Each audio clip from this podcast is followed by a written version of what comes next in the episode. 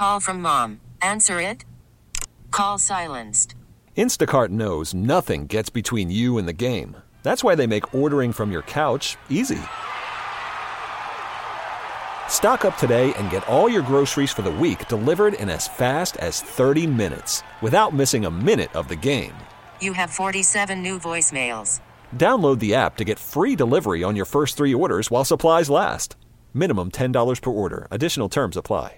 All star closer Kenley Jansen, we have a question. What's the best podcast of all time? Baseball isn't boring, baby. I'm Rob Bradford, and every single day I'm sitting down with the biggest names to show you this great game is the greatest game. It's my podcast, it's my passion. It's a cause I started more than two years ago and is now the most prolific national daily baseball pod there is. Another fact, so jump aboard the BIB Express. Follow and listen to Baseball Isn't Boring, presented by Wasabi Hot Cloud Storage on the free Odyssey app or wherever you get your podcasts. Welcome to Overnight America with Ryan Wrecker on KMOX. Sponsored by Michael's Flooring, the flooring experts. Michael'sFlooringOutlet.com.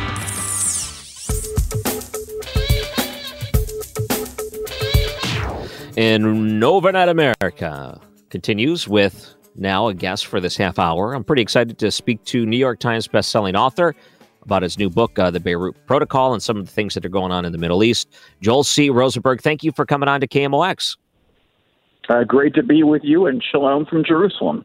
I was going to say bright and early for you. So it's what, five in the morning in Jerusalem right now? Yeah, that's right. I'm living sort of a nocturnal life right now because I, I'm supposed to be doing a book tour for the Beirut Protocol in the United States, still virtual, admittedly, but at least I'd be in an American time zone.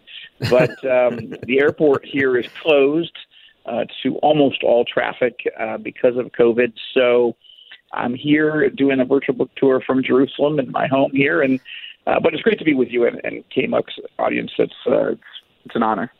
Oh, that's cool. And just to keep up with the book tour, that's something I think a lot of people don't realize that when you put a book out, the ability to get the word out there is a huge deal. So you find yourself doing a lot of different interviews, TV, radio, things like that. So your book is The Beirut Protocol. You're a New York Times bestseller. And I'm looking at some of the events that are going on in the Middle East right now. And since you're, you know, right there and you get to see it firsthand, I'm curious, uh, how much time do you spend in Israel? And really, what is the feel right now, how things are going there? Sure. Well, uh, well, we're, we're we are now dual citizens for almost seven years. Uh, my wife and sons and I. Uh, we have four sons, two of which have served in the Israeli military. Uh, one actually served up on the on the uh, Lebanon border, uh, and that's what this novel is all about. Uh, the, the, the, an eruption of a major war in the Middle East because of a terror attack on the Israeli Lebanon border. Mm-hmm. Uh, I've got another son who's just finishing up this month uh, in a special forces unit here in Israel. So, so we spend most of our time here, unless we're you know traveling uh, for business or pleasure, or back to the states to see family and friends. Uh, but it is it is both a fascinating place to live, but uh, because of all the biblical history and of course all the modern history. Um, but it's also a great place to live if you're a thriller writer because you know the the threat of radical Islamism and other threats in this region are the gifts that keep on giving. Now we wish they, they you know they you know we wish we'd fall we would have peace and uh, never have to worry, but. Uh, some of the worst dangers in the world, not just to Israel, but to our Arab neighbors and to the United States and to the Western Alliance, uh, come out of this region.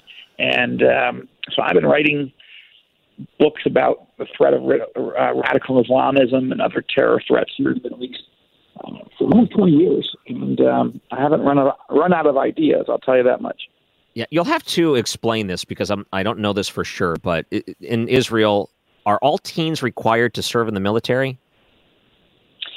Uh, technically, you you would think that yes, uh, but the, we don't actually have the budget to put every 18 year old into the army. So if you've got young people that are like throwing a, a hissy fit, they don't want to do it, or or you have people um, ultra orthodox religious people don't want to. They just they want to study the Bible. They don't want to. Uh, they don't. Uh, they don't want to serve. That's a big tension in the society. But the truth is, there just isn't the money to put everybody into the army, um, even though that is the law. But they, but you know, there's so much money has to go into missile defenses or into you know F thirty five stealth fighter jets in case we have to attack Iran or whatever. So mm-hmm. it's a tension. But uh, but I'm I'm proud of my sons for serving.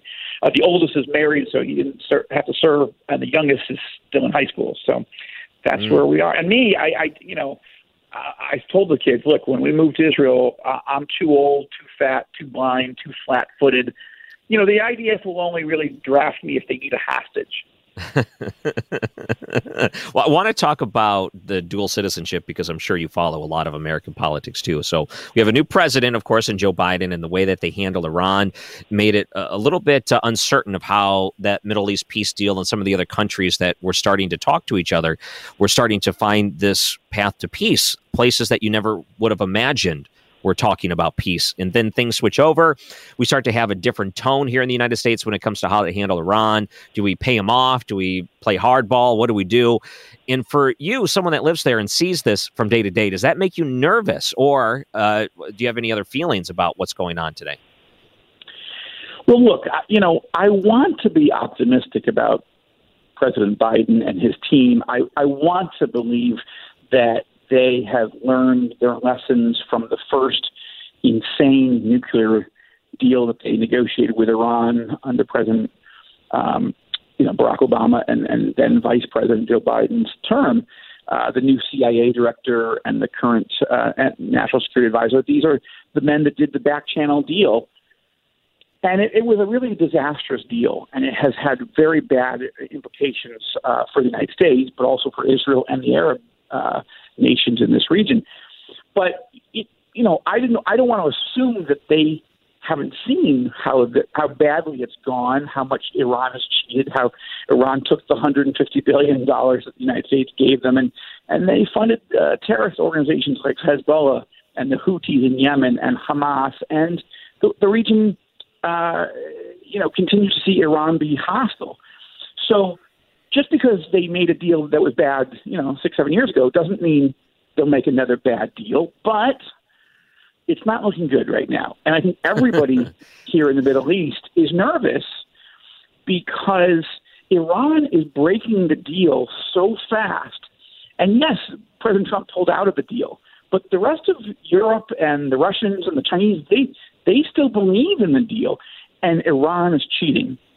And they're not mm-hmm. just cheating at the margins they, they they're they're not supposed to enrich uranium past 3.5 percent purity, but they are already up to 20 percent, and this and, and and I know that doesn't mean much to a person who's not a nuclear scientist, but but the point is um, they um, they are they have blown past all the all the rules of the deal, which is still in force with all the countries that signed it, except for the United States. So in, in, in addition, the Iranians are capturing uh, South Korean oil tankers and attacking Israeli uh, ships, and uh, and again funding terrorist organizations. So th- this there's no evidence that they suddenly said, you know what, that's so nice of the Americans and the international community to make a deal with us and give us all this cash. You know what? We do want to become a civilized, you know, uh, government. It's not the people of Iran mm-hmm. that's the problem. It's the regime, and and it's sheer evil. And it was it was understandable that they were going to cheat. That's what we all said who were against it. This is what Prime Minister Netanyahu of Israel said in Congress when he, he warned. He came to a joint session of Congress. I was there in the room. And he warned this is a deal that paves the way for Iran to get an entire arsenal mm-hmm. of nuclear weapons and fund terror all throughout and subversion all throughout the region. And President Obama and Vice President Biden did not listen. So I want to see them course correct, but at the moment, it's not looking good. So, your book, uh, The Beirut Protocol, people can find online by best selling author Joel C. Rosenberg, who joins us here live from Israel and talking about the Middle East. And maybe after the break, I, I keep seeing these different reviews and things, and I, I wanted to ask you when you wrote the book, some of the things you wrote about, and people say you have this uncanny ability. The things that you write about seem to be pretty close and on track to things that actually happened. So I'm, I'm curious your process in writing. Maybe we can talk about that after the break. Sure, happy to do it. Oh, uh, the the Beirut Protocol. If people wanted to find that online, what's the best place to go? Yeah, uh, well, any any bookstore, uh, Amazon, Barnes Noble, um, any place where you like to buy books, independent bookstores. If you want to learn more about it, you can certainly go to my website, joelrosenberg.com. It's got all the details, and it's got links to all kinds of other places that are selling it. But yeah, the Beirut Protocol just came out on Tuesday in hardcover, but it's also out in ebook editions, Kindle, mm-hmm. Nook, other versions, and it's an audio, so you don't even have to read it. You can you can have a great narrator just read it to you off your phone uh, while you're going for a run or driving to the market or whatever. Um, yeah, any one of those formats it's available in. Great. And we'll talk more with Joel Rosenberg, the author of the Beirut Protocol, coming up after the break on Overnight America KMOX. Radio's BS detector. Mark Reardon, weekday afternoons at 2 on St. Louis's News Radio, KMOX. Joining us is a New York Times bestseller, Joel C. Rosenberg, and his book, The Beirut Protocol, coming out this week, which you can go find online if you do a search for The Beirut Protocol. Live from Israel, where it's, uh, what, 5.19 a.m. You woke up early for this. Thank you again for joining us here on KMOX. Happy to be with you. And actually, I've been up all night. Uh, I, am like I said, I'm, I'm living nocturnally because I'm doing all these uh, interviews in the States uh, and Zoom book events at bookstores and libraries. So basically, I sleep all day right now, and I'm up all night doing these. I've done, I'm literally from moment to moment. So happy to do it, yeah. and especially on a station that's a, a blowtorch, a powerhouse in the Midwest. So that's pretty cool. Oh, wonderful. What do you know about KMOX? How are you familiar with us? Well, I was Rush Limbaugh's research director in the 1990s, and uh, oh.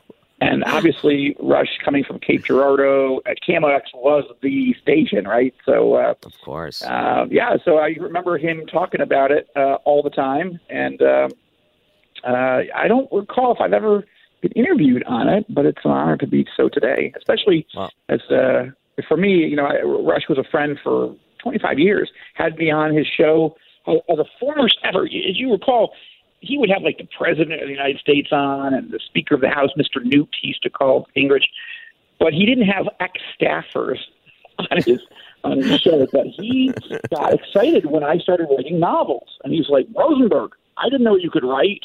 I'm like, well, Rush, you know, I did write for you for ghostwriting and, and your newsletter. I wrote for you. He goes, yeah, but you, I didn't know you could write fiction. I didn't have the heart to tell him. All my Lipple friends thought I was writing fiction when I worked for us. but anyway, uh, but he he turned literally my first novel, The Last Jihad, into a monster bestseller. Eleven weeks on the New York Times list, uh, number one on Amazon. Nobody had ever even heard of me, but he mm-hmm. loved that book. He had me on, and boom, it just it just uh, erupted. And uh, and he didn't have he didn't have me on every single time, but um, but he actually called well, he emailed me last year when he just gotten his diagnosis, and he knew I was coming for a book tour, and he invited me to come see him uh, in Palm mm-hmm. Beach. And I went down, and it turned out that particular week, I just basically camped out in the hotel because every day he would email me apologizing, I can't do it today. I'm not doing well today. And mm. the week went by, and I then, because of COVID, had to rush back to Israel because they were closing the borders, closing the airports and I never got to see him again. But uh, we did stay in close touch, and um, and he was a KMOX guy from the beginning. Yeah, yeah, no kidding. I think it's so great that you knew that. That means he was pretty vocal. In fact, with Rush Limbaugh, I was listening back to some of his interviews, and I was listening to an interview he gave um, where someone posted it and said, "Here's the interview we had when they signed on with our station," and he even mentioned oh, wow. KMOX on another radio station. It, it just goes to show you his love for the area. And of course, he loved Jack Buck. Uh, just had such great admiration for his yeah. broadcasting abilities, and uh, he would always talk about him. And even when he talked about him after the Radio Hall of Fame speech. We still play that every once in a while. It was such a good moment where he was talking about his love of radio. And the thing I always really admired about Rush Limbaugh is that he always stood up for radio. He was a radio first kind of guy, and I just I love oh, that about him because life. I mean, AM radio it was dying in the in the late 1980s, and I mean he almost single handedly uh, resurrected the entire medium. And the funny thing is, he he didn't start out on the show on the on KMOX, did he? I can't, now I'm forgetting because I think of him as a Pittsburgh guy, but for the life of me, I can't remember the station in Pittsburgh. But I remember KMO, KMOX. Yeah, so let me give you what I've heard, and I pieced this together from a couple of different people. So, of course, he went to work for the Royals for a while, and he actually Right. applied to work here at KMOX while he was working for the Royals, and he was uh, not given a job here. And from what I remember, his application was hanging radio, up. apparently. Yeah, his application with the handwritten notes of Robert Hyland were hanging up here at the radio station for a while, thinking Oh we had. gosh. Could you imagine how that would have changed the trajectory of uh, talk radio and everything else? But uh, eventually, you know, he did work for other places. I think his dad actually owned a radio station, so that's how he got his foot in, in understanding of radio. But if he listened, I'm sure to a lot of KMOX broadcasts because he loved it so much. Uh, yeah, he did work at, at a music station in Pittsburgh. His first talk job was in Sacramento until he moved to Right, New York right. for WABC. But there was a story here from a newscaster named Bob Hamilton who told me that there was a weekend where Rush Limbaugh filled in and did some shows on KMOX, and the Oh, general great. manager Robert Hyland was going to offer him a job. However, this is right around the time he signed on with WABC, and it was too late at that point. and that could have well, changed that's where things I over connected again. with him at yeah at WABC. I mean, he was national already, but um, but and I was based in Washington, and I got hired uh, to be his research director based in Washington.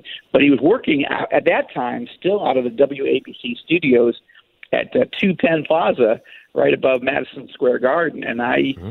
Uh, once a month, I would take a train up. I mean, well, I talked to him all the time, but I, I once a month I would come up for a, a day of, of meetings and strategy and you know planning and all kind of stuff for the for the month ahead. And and uh, yeah, that was the golden EIB microphone. And then eventually, of course, he moved to Palm Beach. But but he was, uh, of course, a, a legend in radio. But he was so kind to me personally, and he he wouldn't have just been nice if he didn't like these novels. It wouldn't have mattered how nice he was. He didn't. he wasn't planning. You know, he wasn't. He wasn't doing charity. Let's put it that way. He did charity for other things, but not for staff. Like you either had a great novel and he loved it, or you know he just he didn't feel like it was his responsibility to try to help everybody's career. So the fact that he even bothered to read it, much less love it, and and so many of them, um, it, it just it just touched me. And uh, Yeah, he, yeah, I know he I'll loved this. He loved the area. I know that he traveled once in a while. Like once in a while, you'd hear him do a show from Los Angeles. I guess he had a special studio there, but for the most part, it was rare. But there was that time he came to Missouri here after the tornadoes hit Joplin, and he went and did broadcasts to try to help and fundraise in that area to show you that you know his Missouri roots. He really loved the area, and even after the fact, just a couple of weeks ago, he was laid to rest here in St. Louis at the uh, one of the cemeteries here. So he definitely had a, a great love of this area and of radio. And I got to say, I, I, it's kind of fun to talk radio with you. I didn't realize your background history with that radio program. Um, but just Yeah. real quick to make sure we, we get this out there, the Beirut Protocol.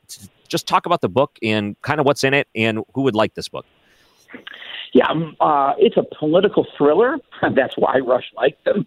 Um, and it is uh, this one, the Beirut Protocol, is about um, the United States trying to help broker uh, the mother of all peace deals in the Middle East between Saudi Arabia and Israel. But there, the United States is also worried that Iran and Iran's terror proxy forces are going to try to blow up of the peace process. And that, sure enough, is exactly what happens. Um, Marcus Ryker is the hero of the book. He's a former Marine. He's a former U.S. Secret Service agent. Now he's working for the Central Intelligence Agency. And he's doing an advance trip up on the Israeli Lebanon border to get ready for the coming of the Secretary of State who wants to assess the threat on that border. And a big firefight opens up in chapter one of the Beirut Protocol. Um, Marcus and two of his colleagues are captured by the most bloodthirsty enemy on the planet, uh, Hezbollah, and they are pulled into a terror tunnel. And while they're pulled underground, deep behind enemy lines, a massive missile war erupts on the surface, and this peace treaty uh, is is in danger. And the United States risks suddenly being pulled back into yet another Middle East war that we don't want to be in. And the question is, wh- how does Marcus Ryker handle it? He's one of the most impressive operatives in the United States government. But suddenly all of his skill sets have been knocked out. He's being held hostage, being tortured. Now it happens? That's that's just chapter one of the Beirut Protocol. People can find you online. You said your website, joelrosenberg.com. Correct. And you can find me also on Facebook and on Twitter and so forth. Perfect. And they can search for your book, The Beirut Protocol. You can get a hard copy. Yeah, you can Amazon, get the audio Barnes. Noble, anywhere you like books. Uh, yeah, it's it's hardcover, it's ebook, um, and it's audio, so you can download it right to your phone if you want. Oh, that was fun talking radio and Rush Limbaugh. That was really nice. I'm glad we got to do that tonight. And for you, morning, get to do that in the morning. Uh, so My thank you so much, Joel Rosenberg. You can find his book, The Beirut Protocol, online. And thank you for staying up late. It's what, 5.29 a.m. in Israel. So thank you for that. And uh, you sound very refreshed. So you must have some really good coffee there. yes, indeed. Thank you so much for having me on. Let's do it again. Yes, yes, indeed. Uh, Joel Rosenberg uh, joins us on the Bommarito Automotive Group guest line. Super cool. You know, I saw this one story about estate planning for musicians with giant catalogs that they own, like Bob Dylan, for example, signed it all away.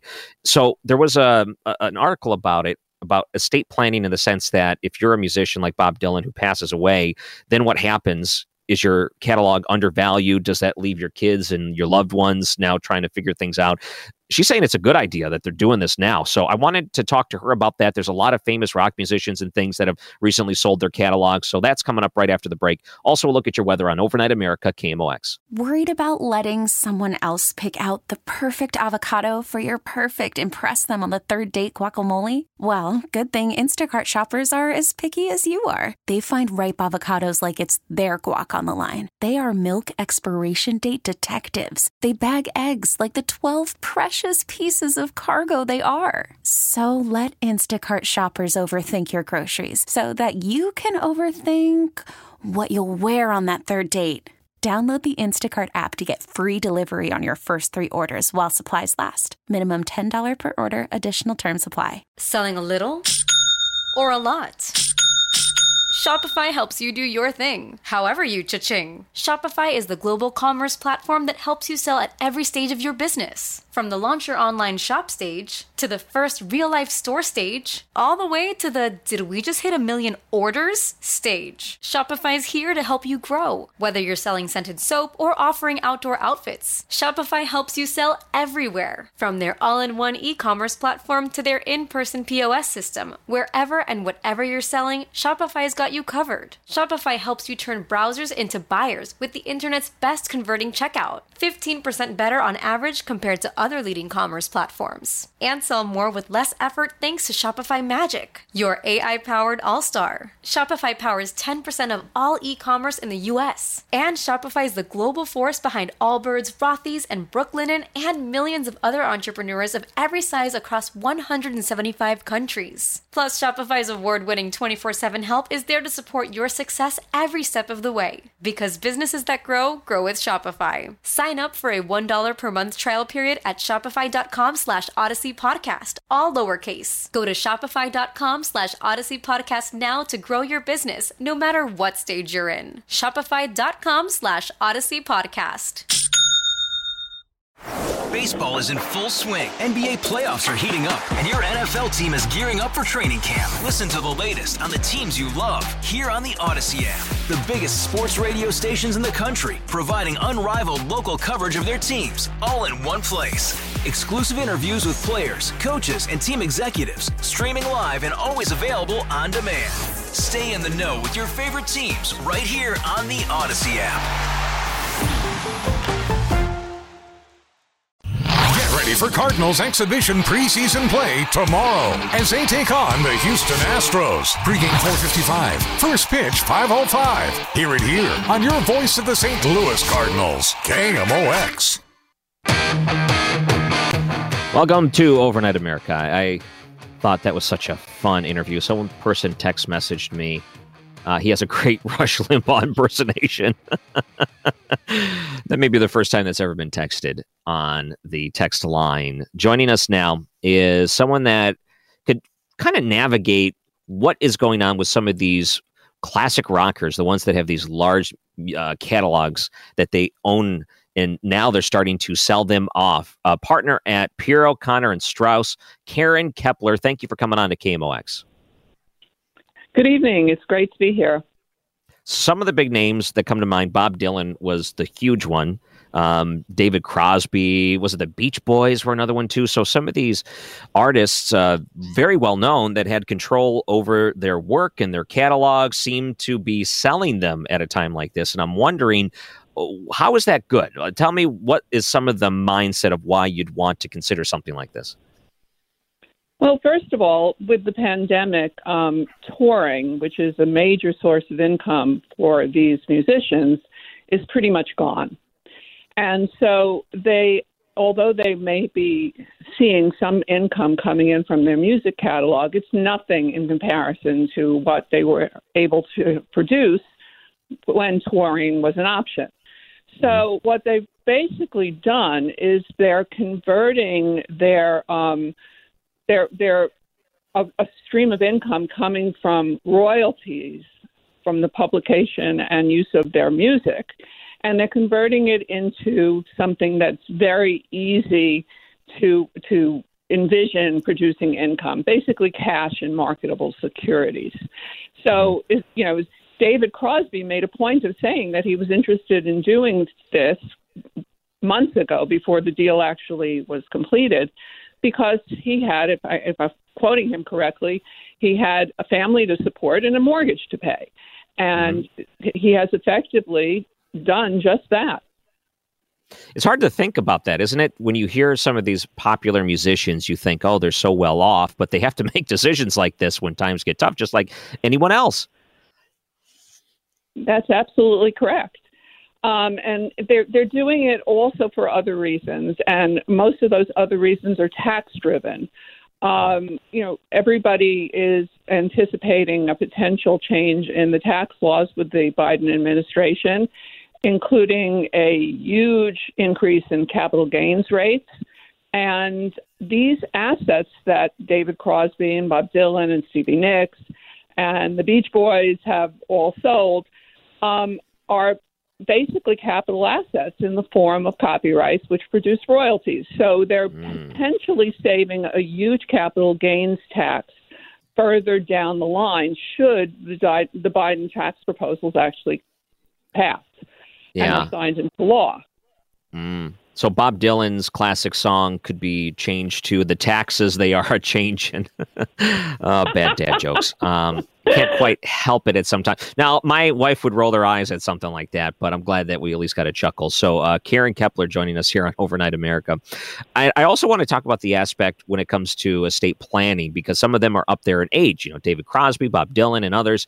They've been around a long time. They know they're not going to be here forever, so that might actually help when it comes to doing it now as opposed to later because from what i understand a lot of these times when this happens after the death and it's an asset in that person's you know uh, estate it's difficult for the kids to either evaluate it properly or to get the true value out of it. That is absolutely correct. And it also can become a big burden for the family. Um, if you remember correctly, Michael Jackson died 12 years ago or but thereabouts.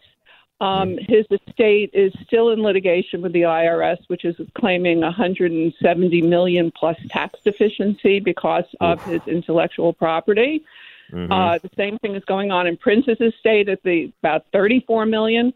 So the bottom line is this a marketable security is a very easy thing to value. We can go to the stock market on any given day and we can pinpoint the price of a stock or a bond or even, you know, gold or silver. But we can't pinpoint the value of the right to receive a royalty or a stream of income from a piece of music. And so it becomes a very, very difficult asset to value. And since when you die, everything in your that you own at the time of your death, including this intellectual property, is an asset that can be taxed as part of your estate. It's they're, what they're base, what they've basically done is they've converted a hard to value asset into something that's very easy to value and probably saving their heirs a lot of potential headaches as well as potential litigation with the Internal Revenue Service. Mm-hmm. Uh, the executors of those estates, you're right. I remember reading the thing about Prince, and I think one of the big problems they had is that they undervalued it by half or something crazy like that. It was very difficult for them to uh, go back and look at that. And the Michael Jackson thing, probably the first time I realized that you can actually own someone else's music. I didn't realize there was a whole rights issue to this. Is back with the Michael Jackson Paul McCartney deal back in the '90s, and everyone was shocked to find out that Paul McCartney didn't own his own music. You know, when the Beatles catalog and everything else that came to it.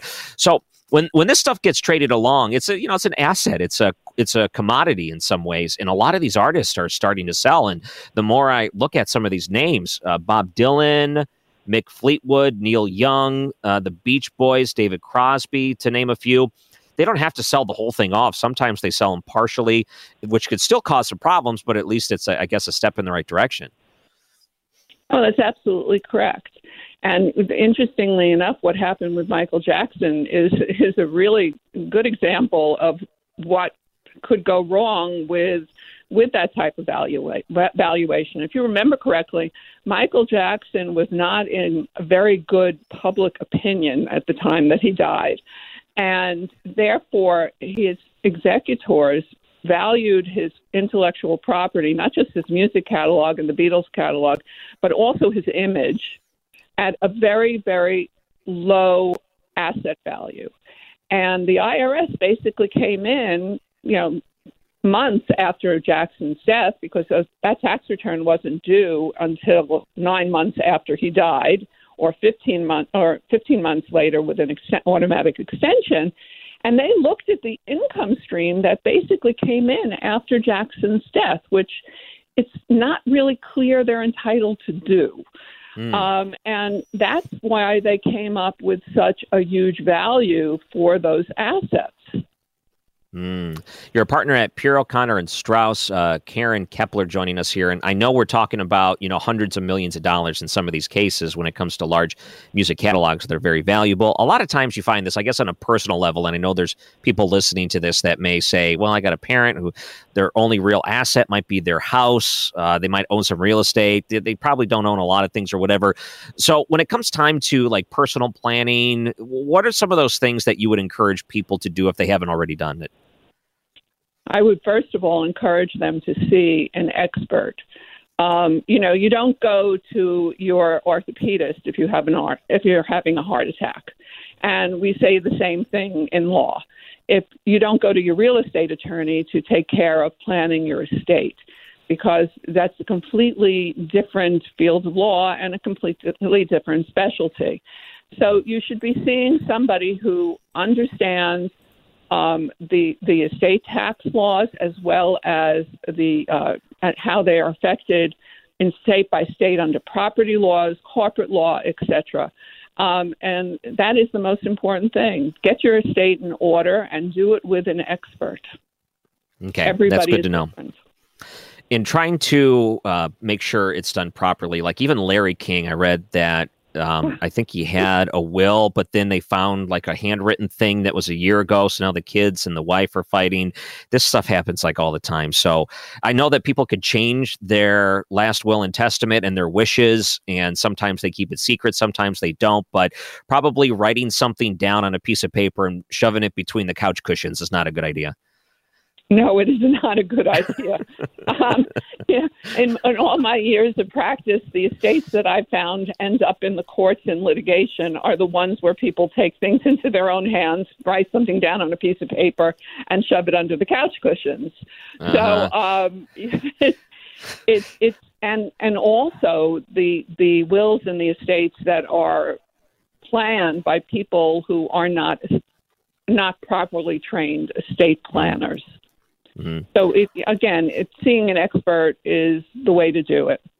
Yeah. Now, if you're right. someone like just generally speaking, if someone's listening and they're they have a property, a house, maybe they own it, they might own some land or whatever it is, and they say to themselves, "Oh, my kids will figure it out." You know, they're they're good kids. They've always gotten along. They'll they'll just they'll figure it out. I don't have to worry about this sort of thing. Would you advise still for that person to go and try to at least put into writing so there is some guidelines of your wishes? Absolutely.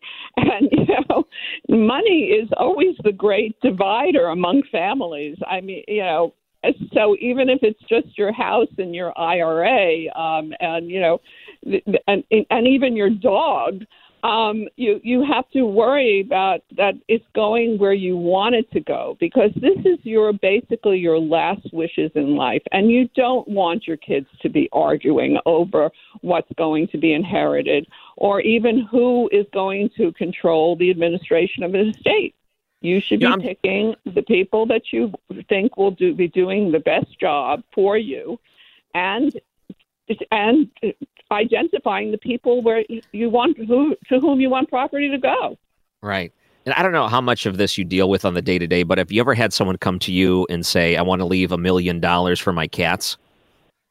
Absolutely. You have? And it's possible. Oh, absolutely, yeah. it's possible. Um, you know, I practice in New York, um, where we have um, statutes that allow people to, to create a, what is called a pet trust. And I, you know, uh, most states at this point actually do have that kind of legislation. So you can actually put money in a trust to care for your pet and designate somebody in control of that money. Um, there are limitations on what you can do um, in New York. Um, the courts have the right actually to decrease the amount being held for a pet if they think it's inappropriate. Mm-hmm. But um, but it's basically you're making sure that your pet, which is base, which is a integral part of your family, is being cared for by the people that you want them to be that they you want to care for them and that they don't end up in a shelter or in you know unwanted somewhere Okay, have you ever? Let me. I'm going to take this even further. So let's say you have someone that comes to you and says, "I want to leave a million dollars for my cat." When the kids come forward and say, "No way, mom really wanted that," or "No way, dad really wanted that," is have you ever had a kid look at this after the fact and say, "No, I agree, that's fine," or is it always contested? No, it, it it depends. I mean, the the big case in New York was that with this um, was uh, years ago with a real estate mogul uh, Leona Helmsley, where she left millions yeah. in trust for her her dog Trouble, and mm-hmm. uh, a great name for a dog in these circumstances. but um, but yeah, the court actually did reduce the amount. But the, the thing the thing about Leona Helmsley was, to a large extent, um, her money was not necessarily going to her family. But yeah, um, there are instances where I've seen kids um, have objected to an amount of money being held for a pet. But I also have seen families where that's not the case and where they accept their parents' wishes and they take care of it the way they are because you know the way their parents wanted to because that pet is a part of the family. It's like on Magnum PI from the 80s where you had him go into the house and he was supposed to be like looking after the house and things and no one really knew who the person who was paying for all of this was you know one of the big questions the mysteries of that tv show. It's kind of like that with the cat you know they don't understand what's going on. They probably don't understand all of this is taken care of but it might be nice to be along for the ride in that million dollar property or whatever. Just uh, only thing in the world you have to do is take care of an animal. Doesn't seem like a bad job. So uh, by the way if people had more questions on this or maybe they want to look more into it is there a place they can go or maybe a website they can go to to uh, learn more Absolutely. Um, we have a great website. It's pierrolaw.com, P I E R R O L A W.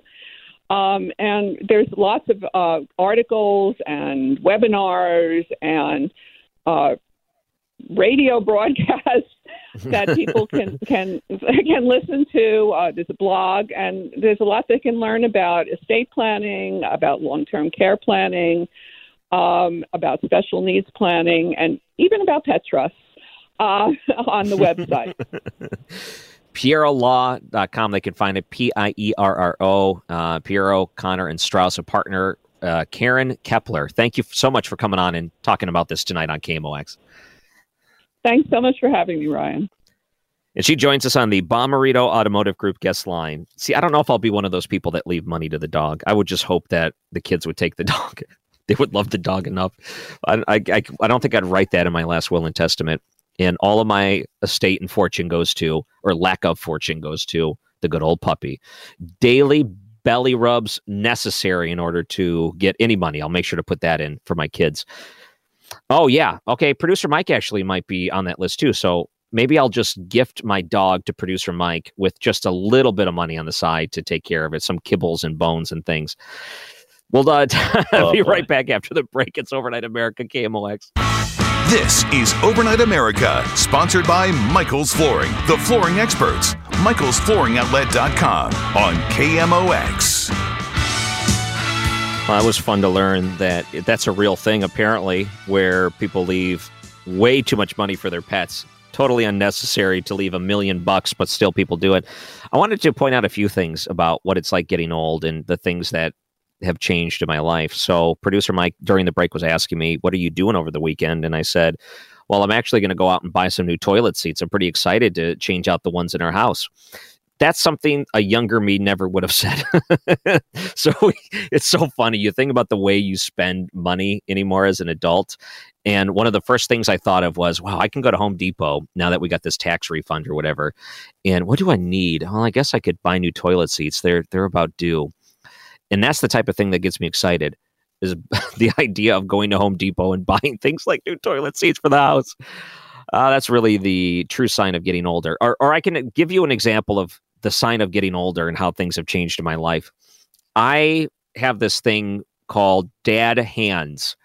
And I bring it up with my son whenever he has something that's stuck or whatever. He brings it to me. Hey, can you pull these two Legos apart? Or can you open this up or do this or that? I said, okay, I got dad hands, so I can do this sort of thing. So he gives it to me and I go, I make it look like I'm struggling really hard and pop it open. And all of a sudden, I'm the strongest man in the world. I just impressed a six year old that I can do something.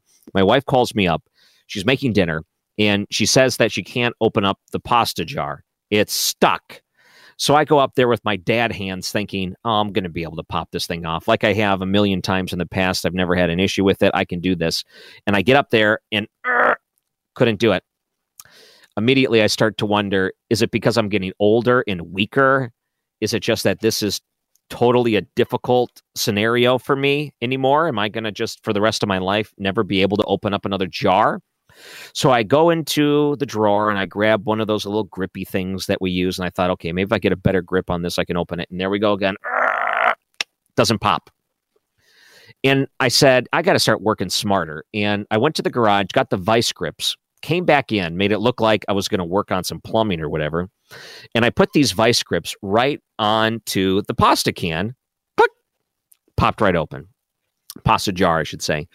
So now I think I'm going to have to buy some vice grips and keep them in the kitchen right there in that drawer next time I go to Home Depot this weekend or Lowe's or wherever we end up going to to get toilet seats. And it makes for a good story. I think, if anything, I'm getting wiser because in the past, I would have just struggled with that for a half hour, taken a break, probably have taken a nap, came back to it and tried to tackle it again. Maybe left it for the morning. Sorry, honey. That jar, we're going to have to battle this thing later. Uh, I'm going eight rounds with this bad boy, and it's uh, winning so far. But I'm not letting that happen. It would have been more of a pride thing to say we're not allowing this. So that's what my weekend is going to be all about. Toilet and seats. now and another moment of Ryan Wrecker getting old. I forgot we had that. Coming up after the break, this is actually a great interview with an author and historian, a new book called Mr. Humble and Dr. Butcher, a monkey's head, a Pope's neuroscientist in the quest to transplant the soul. If you transplant a head, do you transplant the soul with it? is the question. It goes back to the Cold War and, and actually looks at some experimentation with monkeys. An author of that book, Dr. Brandy Schillace, joins us right after the break. You're going to love this. It's on Overnight America, KMOX.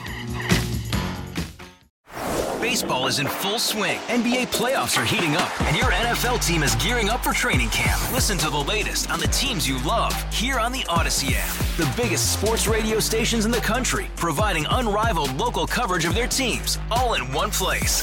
Exclusive interviews with players, coaches, and team executives, streaming live and always available on demand. Stay in the know with your favorite teams right here on the Audacy app.